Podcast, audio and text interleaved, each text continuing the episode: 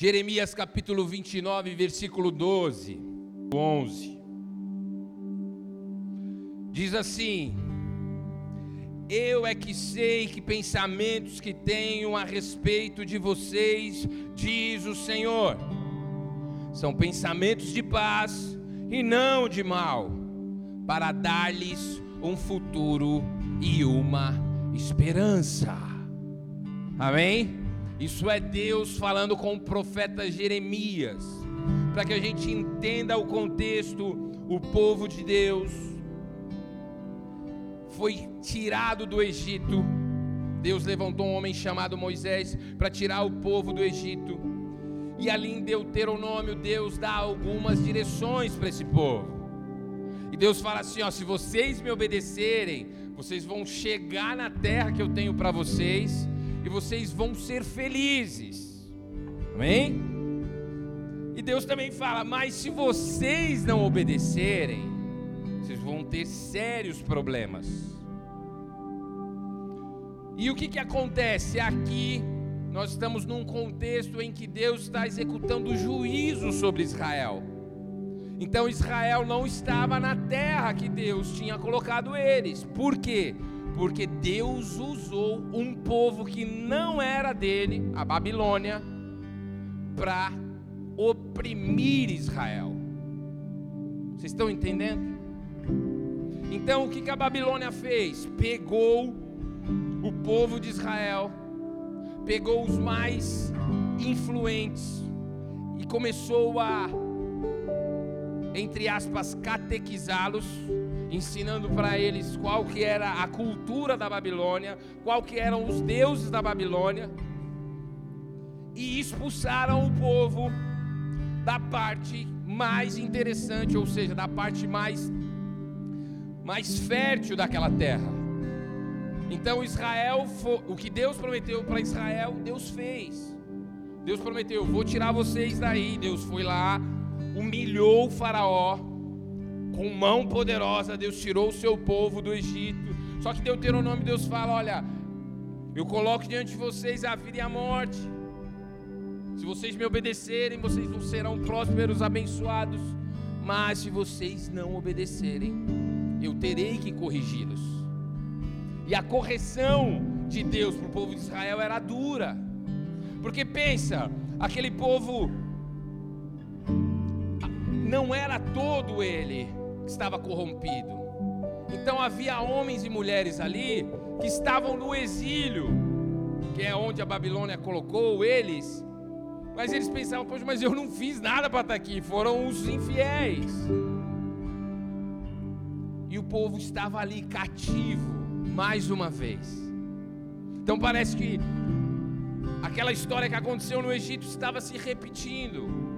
O povo que uma vez foi liberto, mais uma vez estava sendo escravizado, exilado, mas isso por causa, dessa vez, por causa da desobediência deles. Então,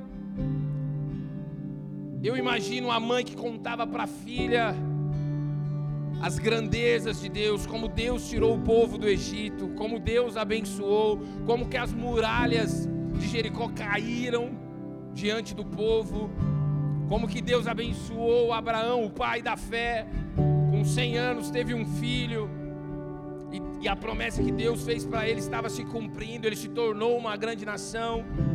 Mas quando a filha dela olhava e falava assim, mas a gente está escravizado, aonde está essa bênção, aonde está esse Deus poderoso, aonde está esse Deus misericordioso, aonde está esse El Shaddai? Porque foi assim que Deus se apresentou para Abraão, eu sou o Todo-Poderoso. Então eu creio que muitos ali olhavam e estavam perdendo a esperança. Talvez essa é a condição de alguns nessa noite. Poxa, eu creio em Jesus, eu venho à igreja, eu tento viver o evangelho, falho, mas tento, me arrependo, mas quando eu olho para a minha vida, eu não vejo nada que faça menção a esse Deus poderoso, eu não vejo nada que faça com que a esperança renasça dentro de mim. E aí Deus, na sua soberania, chama o profeta Jeremias e fala assim: Jeremias, avisa ao povo que eu é quem sei o pensamento que tenho a respeito deles. Jeremias, avisa para eles que não acabou. Eles estão no exílio agora, eles não estão conseguindo ver agora. Mas Jeremias, esse é o povo através do qual eu enviarei o meu filho. Ei! Jeremias, esse é o povo com quem eu tenho uma aliança. Perceba, Deus estava executando juízo sobre Israel, mas Deus tinha uma aliança com eles. Por mais desobedientes que eles fossem, Deus tinha uma aliança com eles. E Deus fala assim: ei Israel, eu é que sei o pensamento que tenho a vosso respeito, pensamento de paz e não de mal, para dar a vocês um futuro e uma esperança. Aqui nós vemos que Deus libera uma palavra para Israel, para que Israel volte a crer, para que Israel volte a ter esperança, a despeito do contexto aonde Israel estava. Meu irmão, você, você não consegue imaginar, porque nós não estávamos lá, fica difícil mesmo, mas eu estou esforçando aqui para que você tente chegar perto disso. Israel era o povo de Deus. Deus mostrou para Israel como adorá-lo, Deus ensinou. E todo sábado esse povo estava ali no templo cantando: o Senhor é bom e a sua misericórdia. Creio nisso. Só que na Babilônia não tinha isso, irmão. Eles não podiam adorar, eles não tinham mais o templo. E aqueles que amavam o Senhor estavam com o coração apertado, se perguntando: até quando nós estaremos aqui? Talvez você está se perguntando: até quando eu vou estar nessa situação? Até quando o meu casamento vai estar assim? A palavra de Deus fala que o justo viverá pela fé. Então o que Deus está falando para Israel: olha, creiam que eu tenho um futuro e uma esperança para vocês. A esperança de Deus para Israel sobrepujou, foi milhares de vezes maior do que a esperança de Israel. Porque o que Israel queria? A gente quer voltar para a nossa terra.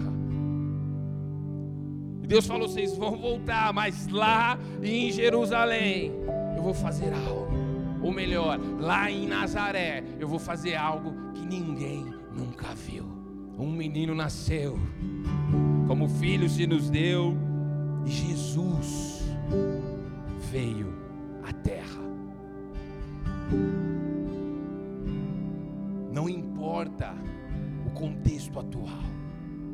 Mais uma vez, no culto passado eu disse, estou dizendo de novo porque o Senhor assim me pede: meu irmão, o que você está vivendo não é o capítulo final da sua história. O que você está vivendo, o que você está passando, o que você está vendo não é o capítulo final. E quando Deus fala: eu sei os pensamentos que tem a... a respeito de vocês, diz o Senhor, Deus está falando para Israel, mas isso também se aplica a cada um daqueles que creem no Senhor. O Senhor está nos chamando nessa noite para confiar nesse Deus poderoso e generoso. Eu tenho um futuro para você e eu tenho uma esperança. Em outras versões, fala: eu sei o pensamento que tem a vosso respeito, para te dar o fim que você espera. Qual é o fim que você espera, meu irmão? Talvez o fim que você espera é a sua família restaurada, é o seu casamento restaurado, é um filho curado, eu não sei. Mas isso também traz para nós que Deus, Ele é um Pai que também, que também se atenta aos sonhos que Ele colocou no nosso coração. O fim que vocês esperam. O fim que vocês esperam. Quem está me entendendo aqui? Amém? Então, muitas vezes as pessoas falam assim: pastor, eu não sei se é de Deus, mas eu tenho um sonho de ser famoso igual o Michael Jackson. Nós temos sonhos, amém? E Deus não brinca com a gente. Deus, Ele não te chama para brincar com você. Deus, Ele não é aquele, aquela pessoa que se relaciona com você e não tem compromisso com você. É para te dar um fim que você espera. Qual é o sonho que Deus colocou no teu coração? É ter um filho? Aí a pessoa fala, como que eu sei se o meu sonho é a vontade de Deus? Meu irmão, se não é pecado e não é loucura, porque ser famoso igual o Michael Jackson é loucura. Amém? E se não é pecado, às vezes você quer casar com o esposo da vizinha. Pecado, Deus não tem nada com isso. Amém? Mas as, muitas vezes nós deixamos de sonhar. E é muito louco isso, porque essa palavra vem depois de um testemunho lindo da família que continuou perseverando, crendo, a despeito das dificuldades. Amém? Na verdade, eu dei essa introdução para que nós possamos entrar no tema central da palavra. Amém? Prospere ou morra tentando. Parece palavra de coach, né, gente? Mas Deus é bom. Amém? Isso é a estratégia do Senhor para o evangelho ser pregado. Prosperidade, vamos falar hoje sobre prosperidade. Deus quer que você prospere. Amém? Amém. Tem gente que fica com medo, fala, não sei. Nós vamos entender aqui.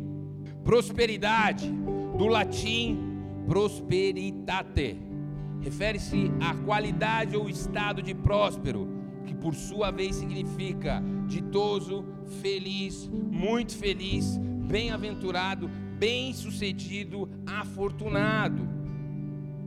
O conceito de prosperidade é inter, interrelacionado ao de riqueza. E de fato, algumas fontes chegam a apontá-los como sinônimos, mas outras discordam, apontando diferença entre ambos. Então, prosperidade é diferente de riqueza, amém? Prosperidade tem a ver com riqueza, mas é muito mais amplo. E hoje o Senhor te chamou aqui para te dizer que Ele quer que você prospere. E melhor, Ele não só quer que você prospere, Ele vai te ensinar a prosperar. Como nós lemos aqui, prosperidade tem a ver com felicidade, tem a ver com sucesso, tem a ver com afortunado, amém? Agora abram comigo em Josué capítulo um. Então nós vamos falar agora do segredo de prosperidade de um general. E não é de qualquer general, amém? Josué foi um exímio general. Josué capítulo um, versículo nove. Josué capítulo um, versículo nove diz: não foi isso que eu ordenei, seja forte e corajoso, não tenha medo nem fique assustado, porque o Senhor seu Deus estará com você por onde quer que você andar. Amém? Josué, ele não era qualquer um. Josué venceu trinta e três batalhas, trinta e três reinos ele venceu. Nós lemos aqui um versículo de, Deus, de quando Deus chama Josué para iniciar essa campanha. Deus chama Josué para iniciar essa campanha, ele fala, seja forte e corajoso. Por quê? Porque olha, você vai enfrentar reis poderosos, você vai enfrentar reinos mais fortes do que você, mas seja forte e corajoso. Versículo dez. Então Josué deu ordem aos chefes do povo dizendo, passem pelo meio do arraial, ordenem ao povo dizendo, preparem comida, porque daqui três dias vocês vão atravessar esse Jordão para que entrem na terra que o Senhor Deus lhes dá para tomarem posse dela. Então Josué começa a campanha. Josué foi o sucessor de Moisés. Então Deus deu a promessa a Moisés, mas quem a executar o plano seria Josué. Vocês estão entendendo, gente? Seja forte e corajoso. Tenho para mim que Josué muitas vezes olhava e falava, como que eu vou substituir um homem como Moisés? Eu vi o rosto dele brilhar, eu vi ele com o cajado se levantando, o mar se abrindo, e Deus estava falando, eu sou contigo, Josué, sou eu que fiz isso, foi Moisés. Amém? Então Josué herda essa importante missão, levar o povo a conquistar a terra. Versículo sete, nós vamos ver aqui agora o segredo do sucesso de Josué. Então somente, Deus fala três vezes com Josué, seja forte e corajoso, seja forte e corajoso. Seja forte e corajoso. Mas ele fala aqui, ó, tão somente seja forte e muito corajoso, para que você tenha cuidado de fazer segundo toda a lei que o meu servo Moisés lhe ordenou. Não se desvie dela, nem para a direita, nem para a esquerda, para que seja bem sucedido por onde quer que você andar. O segredo do sucesso de Josué foi seguir a palavra. Amém? O que Deus está falando aqui, Josué, para fazer conforme a lei que eu entreguei a Moisés. Meu amado, prosperidade, prosperar, próspero, bem-sucedido, feliz são sinônimos. Para que você seja bem-sucedido, você tem que fazer o quê? Guardar a palavra. Não somente guardar, mas executar. É por isso que Josué venceu trinta e três reinos.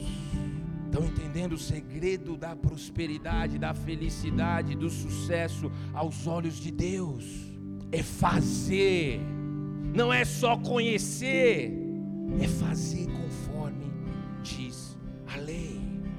Aqui nesse contexto, a palavra, ela se resumia à lei de Moisés. Agora vem comigo em Salmos capítulo um, diz assim no versículo um: bem-aventurado, ou seja, próspero, feliz, é aquele que não anda no conselho dos ímpios, não se detém no caminho dos pecadores, nem se assenta na roda dos escarnecedores. Pelo contrário, o seu prazer está na lei do Senhor, nela ele medita de dia e de noite. Olha para o seu irmão e fala: quer prosperar? Cumpra a palavra, viva a palavra, pratique a palavra. Aqui nós estamos aprendendo com o maior rei de Israel. Nós estávamos aprendendo com o maior general de Israel. E agora nós estamos aprendendo com o maior rei de Israel, o rei Davi. Ele fala: feliz, próspero, bem-aventurado é aquele que não anda segundo os conselhos dos ímpios. E gente, como a igreja anda segundo os conselhos dos ímpios? E eu te provo como. Você vai lá e paga um curso de um cara que não teme a Deus para te ensinar a ganhar dinheiro. Conselho dos ímpios. Estou vendo um silêncio, é porque você já pagou um curso. Conselho dos ímpios: eu vou te ensinar a ganhar um milhão em cinco meses. O diabo é o pai da mentira, meu irmão. E ele está vendendo curso adoidado. Aí você quer prosperar e você compra todos os cursos, mas na palavra que você diz que acredita, está o segredo da prosperidade, está o segredo da felicidade, está o segredo do sucesso. O salmista, ele fala: o seu prazer está na lei do Senhor, nela ele medita. Então a gente sai de um lugar de executar, executar aquilo que foi pedido por Deus e começar a meditar na palavra. E o salmista fala assim, ele medita nela de dia e de noite. No versículo três ele fala: esse é como árvore plantada junto a uma corrente de águas, que no devido tempo dá o seu fruto, cuja folhagem não murcha, e tudo o que fizer será bem sucedido. Para de pagar o curso daquele coach que está rico. Começa a ler a palavra, começa a crer na palavra, começa a praticar a palavra, começa a meditar na palavra. Tem um monte de gente rindo porque você pagou, mas Deus é bom, ele transforma maldição em bênção. Para de andar no conselho dos ímpios. Ah, o cara, ele sempre, gente, o cara sempre aparece lá com uma, uma Lamborghini. Ela quer ganhar um milhão em seis meses, e você, carnal, ignorante em relação às escrituras, atraído por Mamon. Mamon é um demônio, o demônio das riquezas, do dinheiro. O dinheiro não é do diabo, gente, amém? Não tem problema nenhum você ter recursos e ter cada vez mais, o problema é o recurso de ter. Jesus, ele falou assim, ó: você não pode adorar dois senhores, ou você adora Deus, ou você adora Mamon. O apóstolo Paulo, ele fala assim, olha: o amor ao dinheiro é a raiz de todos os males. Tem gente na igreja que fala: eu só vou ser feliz quando eu tiver muito dinheiro. Quando você afirma isso, você demonstra, dá uma demonstração da tua ignorância em relação às escrituras, a, a, em relação ao teu Deus, porque em João capítulo um fala que o verbo se fez carne e habitou entre nós, ou seja, a palavra se fez carne e habitou entre nós, e ele se chama Jesus Cristo. Você não pode afirmar que conhece Jesus se você não conhece as Escrituras, se você não pratica as Escrituras, se você não medita nela. Quem quer ser bem sucedido aqui, levanta a mão. Se você não tem uma Bíblia, você vai ter. Não é só a do celular, amém? Compra uma Bíblia de papel mesmo, começa a riscar, amém? Um general, um rei, e agora nós vamos para um bispo, um, bri, um bispo da igreja de Jerusalém. Abram comigo em Tiago capítulo um, Tiago capítulo um, versículo vinte e dois, vinte e um. Quem é esse bispo da igreja de Jerusalém? Tiago, o irmão do nosso Senhor Jesus Cristo. Tiago, ele não cria que Jesus era o Cristo até ele ressuscitar. E depois que ele ressuscita, Tiago não trata-o mais como irmão. Ele fala, ele é o meu Senhor, ele é Deus. Amém? Tiago é aquele que zombou, falou, olha, você não quer ser famoso? Vai lá em Jerusalém, lá está tendo uma festa. Jesus falou, olha, o tempo de vocês é qualquer momento, o meu é o Pai quem determina. Esse homem que zombou de Jesus se torna um bispo. Tem muita gente aqui que zombou de Jesus e hoje é um discípulo amado, amém? E se você não é, o Senhor vai fazer isso nessa noite, em nome de Jesus, eu creio. Tiago diz assim, portanto, deixando toda impureza e acúmulo de maldade, acolham com mansidão a palavra implantada em vocês, a qual é poderosa para salvá-los. O que Tiago está falando? Olha, todo o acúmulo de maldade, toda a maldade que entra pelos nossos ouvidos, pelos nossos olhos, elas descem para o nosso coração. Vocês estão entendendo? Se não tomar cuidado, isso desce para o teu coração. E quando ele fala assim, tem uma versão que fala despojai-vos. Não é, não é essa versão, a nova Almeida atualizada, mas fala despojai-vos. E esse era um termo usado pelos agricultores.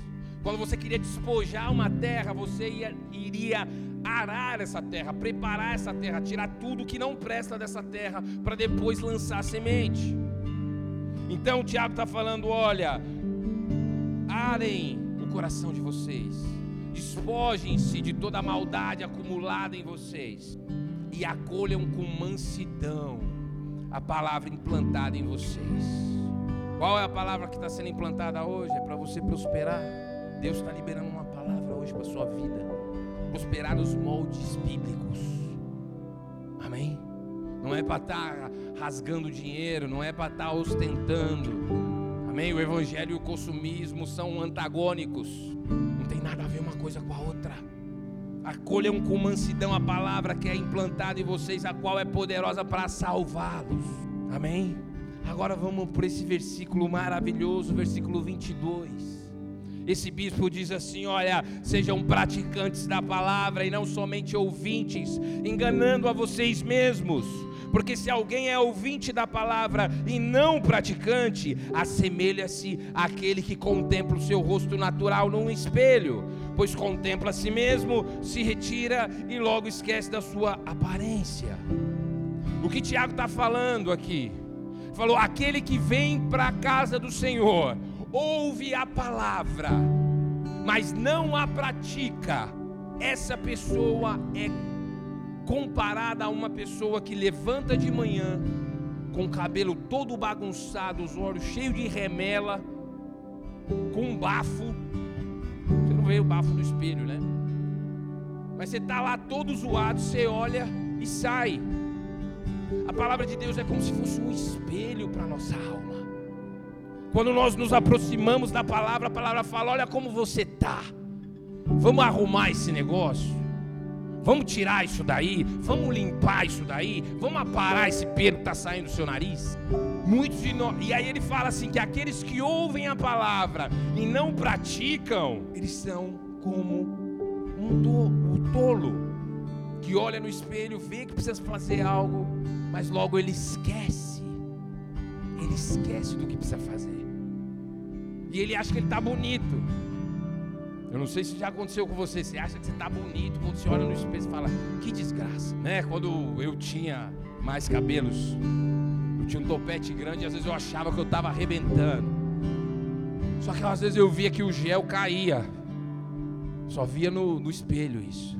Muitas vezes nós achamos que estamos bem. Não, eu estou bem com Deus. Eu creio em Jesus. Estou cheio do Espírito. Mas aí você se aproxima do espelho da tua alma, que é a palavra. E ele te mostra, você não está bem. Nós devemos praticar a palavra. Aqui nós estamos num contexto totalmente diferente. Aqui nós já temos o Espírito Santo.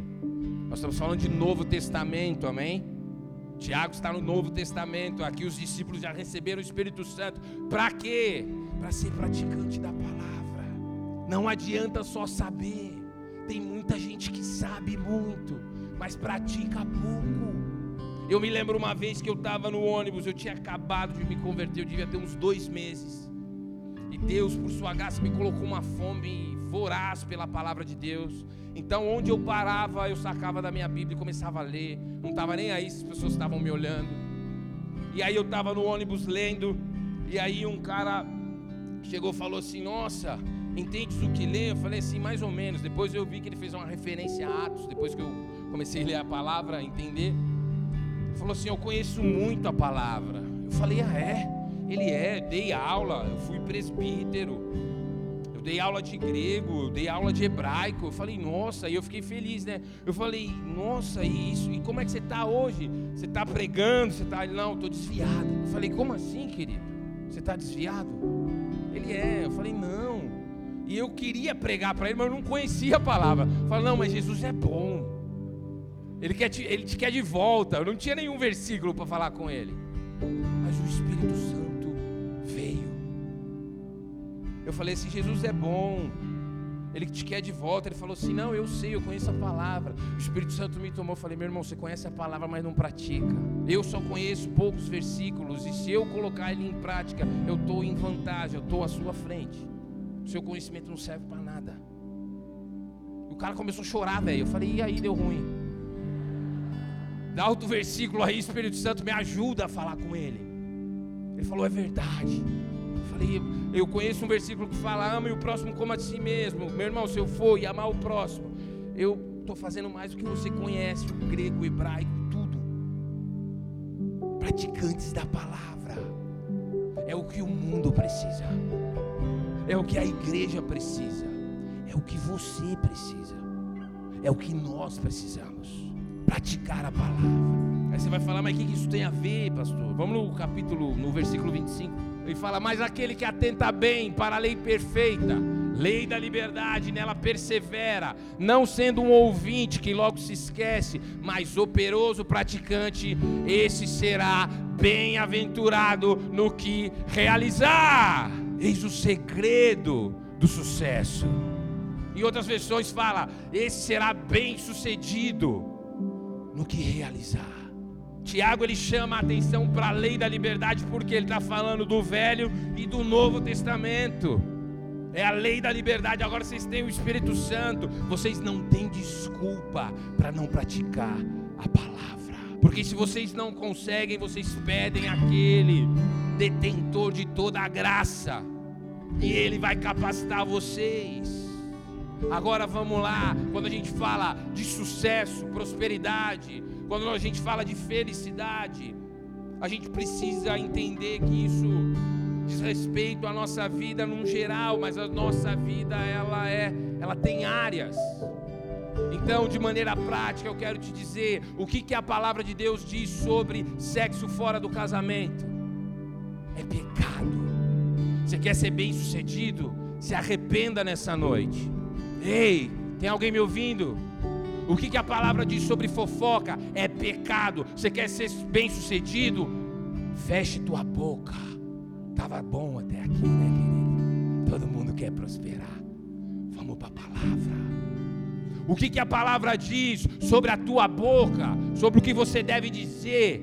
O próprio bispo fala, o apóstolo Tiago, de uma mesma fonte não pode jorrar água doce e salgada. Sabe o que ele está falando? A boca que está aqui cantando vitorioso és, não pode estar tá xingando o teu marido na tua casa, o teu filho, amaldiçoando as pessoas que estão ao seu redor. Se você está nessa condição, é porque nessa noite o Senhor quer te trazer para luz. O Senhor não te trouxe nessa noite para te acusar dos seus pecados. Ele te trouxe para te mostrar um espelho e falar assim: ó filho, tá ruim, mas nós vamos consertar esse negócio com a minha graça, com o meu poder, com o meu Espírito Santo. Ei! O que que a palavra diz sobre o meu trabalho? Fazei todas as coisas como se estivesse fazendo ao Senhor Jesus Cristo. Você faz o relatório onde você trabalha como se fosse para o Senhor? Ou você faz murmurando? Ei, esse é o segredo da prosperidade bíblica, do sucesso aos olhos de Deus. Posso continuar? O que que a palavra diz sobre o teu casamento? Não, eu pertenço a Jesus. A palavra diz que se você maltrata a sua esposa, as suas orações não são ouvidas. Enquanto você não corrige isso, me perdoa, meu amor, eu errei. Aí você chega aqui e começa a orar em línguas, orar brabo. Já viu quem ora brabo? Eu oro brabo às vezes. Preciso reconhecer, às vezes eu oro brabo. É o tom de voz, é personalidade. Mas no mundo espiritual isso não faz diferença nenhuma. Amém? Aí ora brabo. A palavra de Deus fala: você não é ouvido, querido. Sua oração não passa do teto. Você não será ouvido.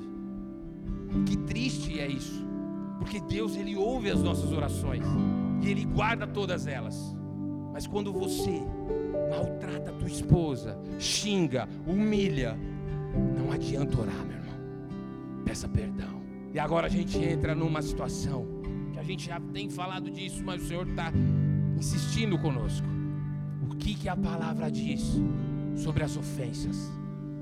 Eu tenho que perdoar, eu tenho que perdoar quem me ofendeu, eu tenho que perdoar quem me humilhou, eu tenho que perdoar quem me feriu, eu tenho que perdoar quem abusou de mim. O perdão é a demonstração de que nós somos verdadeiramente salvos.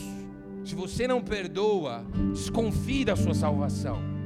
Ah, somos salvos pela fé em Jesus, mas a fé em Jesus não é simplesmente esboçar uma palavra. Eu creio em Jesus, Jesus é o meu Senhor. Em alguém em algum lugar disse: se você quer saber o que um homem acredita, veja como ele vive. Não ouça o que ele fala, mas veja como ele vive. Se você é verdadeiramente salvo, você entende que aquele que não cometeu pecado nenhum morreu da maneira mais cruel possível e sangrou para me dar vida. E quem sou eu para falar: eu não vou perdoar você? Eu fui muito perdoado. Todos os meus pecados foram apagados na cruz do Calvário. Todos os pecados que eu ainda vou cometer foi apagado na cruz do Calvário. Quem sou eu para não liberar perdão? Você ainda quer prosperar? Então perdoe. Pastor, é muito difícil. Eu sei, mas Ele te deu o Espírito Santo. Ou nessa noite, Ele quer te dar o Espírito Santo para que você possa perdoar. Quem ainda quer prosperar, levanta a mão. Praticantes da palavra, praticantes, não somente ouvintes. Essa é uma dura realidade que um pastor encara na igreja. Você prega sobre fé, você prega sobre santidade, você prega sobre a importância do arrependimento, e as pessoas são ouvintes negligentes. Amanhã, infelizmente, quase metade dessa igreja não vai se lembrar do que foi dito hoje.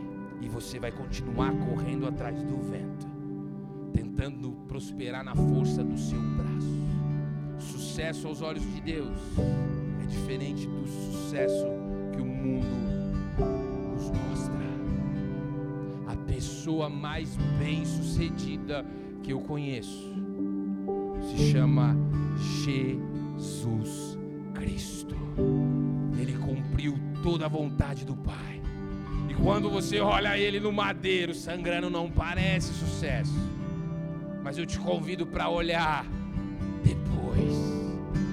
Corpo glorificado. Em Apocalipse fala: ele tem fogo nos olhos, ele tem uma espada na boca, o seu cabelo é branco como a neve, os seus pés são como pés de latão reluzente. A história dele é essa. O que, que a palavra de Deus diz sobre esse problema que você está passando? O que, que a palavra de Deus diz sobre cada área da sua vida? Para cada área da sua vida tem uma orientação de Deus na palavra.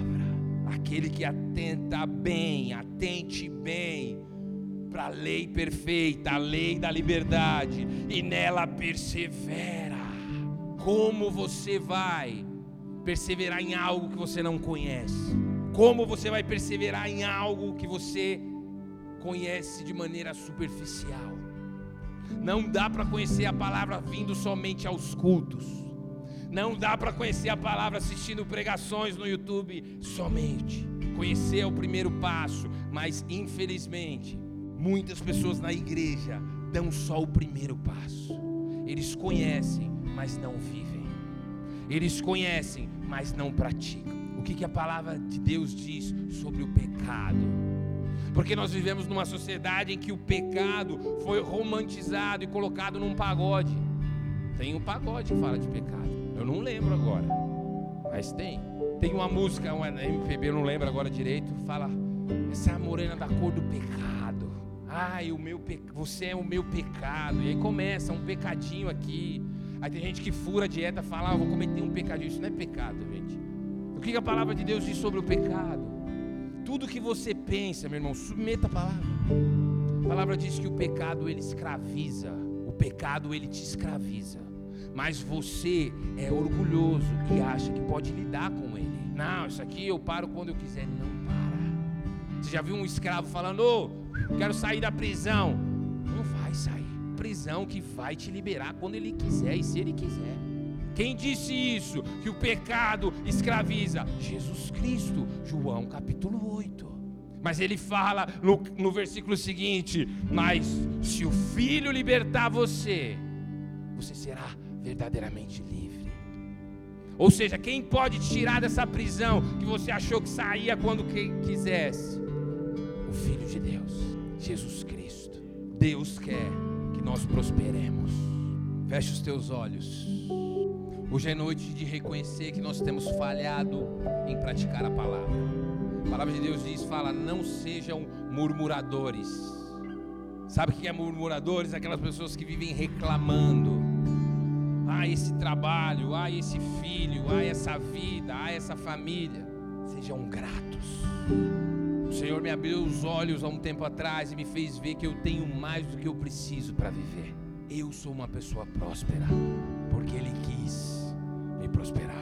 Há muitas pessoas aqui que às vezes estão tristes por causa de situações financeiras. O Senhor quer abrir os seus olhos falando, filho, filha, vocês têm mais do que precisa. Parem de murmurar. O Senhor nos chamou nessa noite para que nós nos arrependamos de sermos ouvintes negligentes. Para de ouvir pregação e esquecer aquilo que Deus está te falando. Comece a anotar, comece a orar em cima daquilo que Deus está te falando, falando, Deus, quero viver isso. Para de viver correndo atrás do vento, querendo enriquecer. É a raiz de todos os males, o amor ao dinheiro. O que, que a palavra diz sobre a sua situação? Os que confiam no Senhor são como os montes de Sião, que não serão abalados. A palavra diz, confia no Senhor, espera nele. Há pessoas nessa noite que precisam confiar em Deus, porque muitas vezes nós marcamos horário e dia para que o milagre aconteça. E quando não acontece no, no horário e no dia que nós marcamos, logo nós abrimos mão. O Senhor está falando, persevera, persevera. São aqueles que perseveram na prática da palavra que serão bem-sucedidos.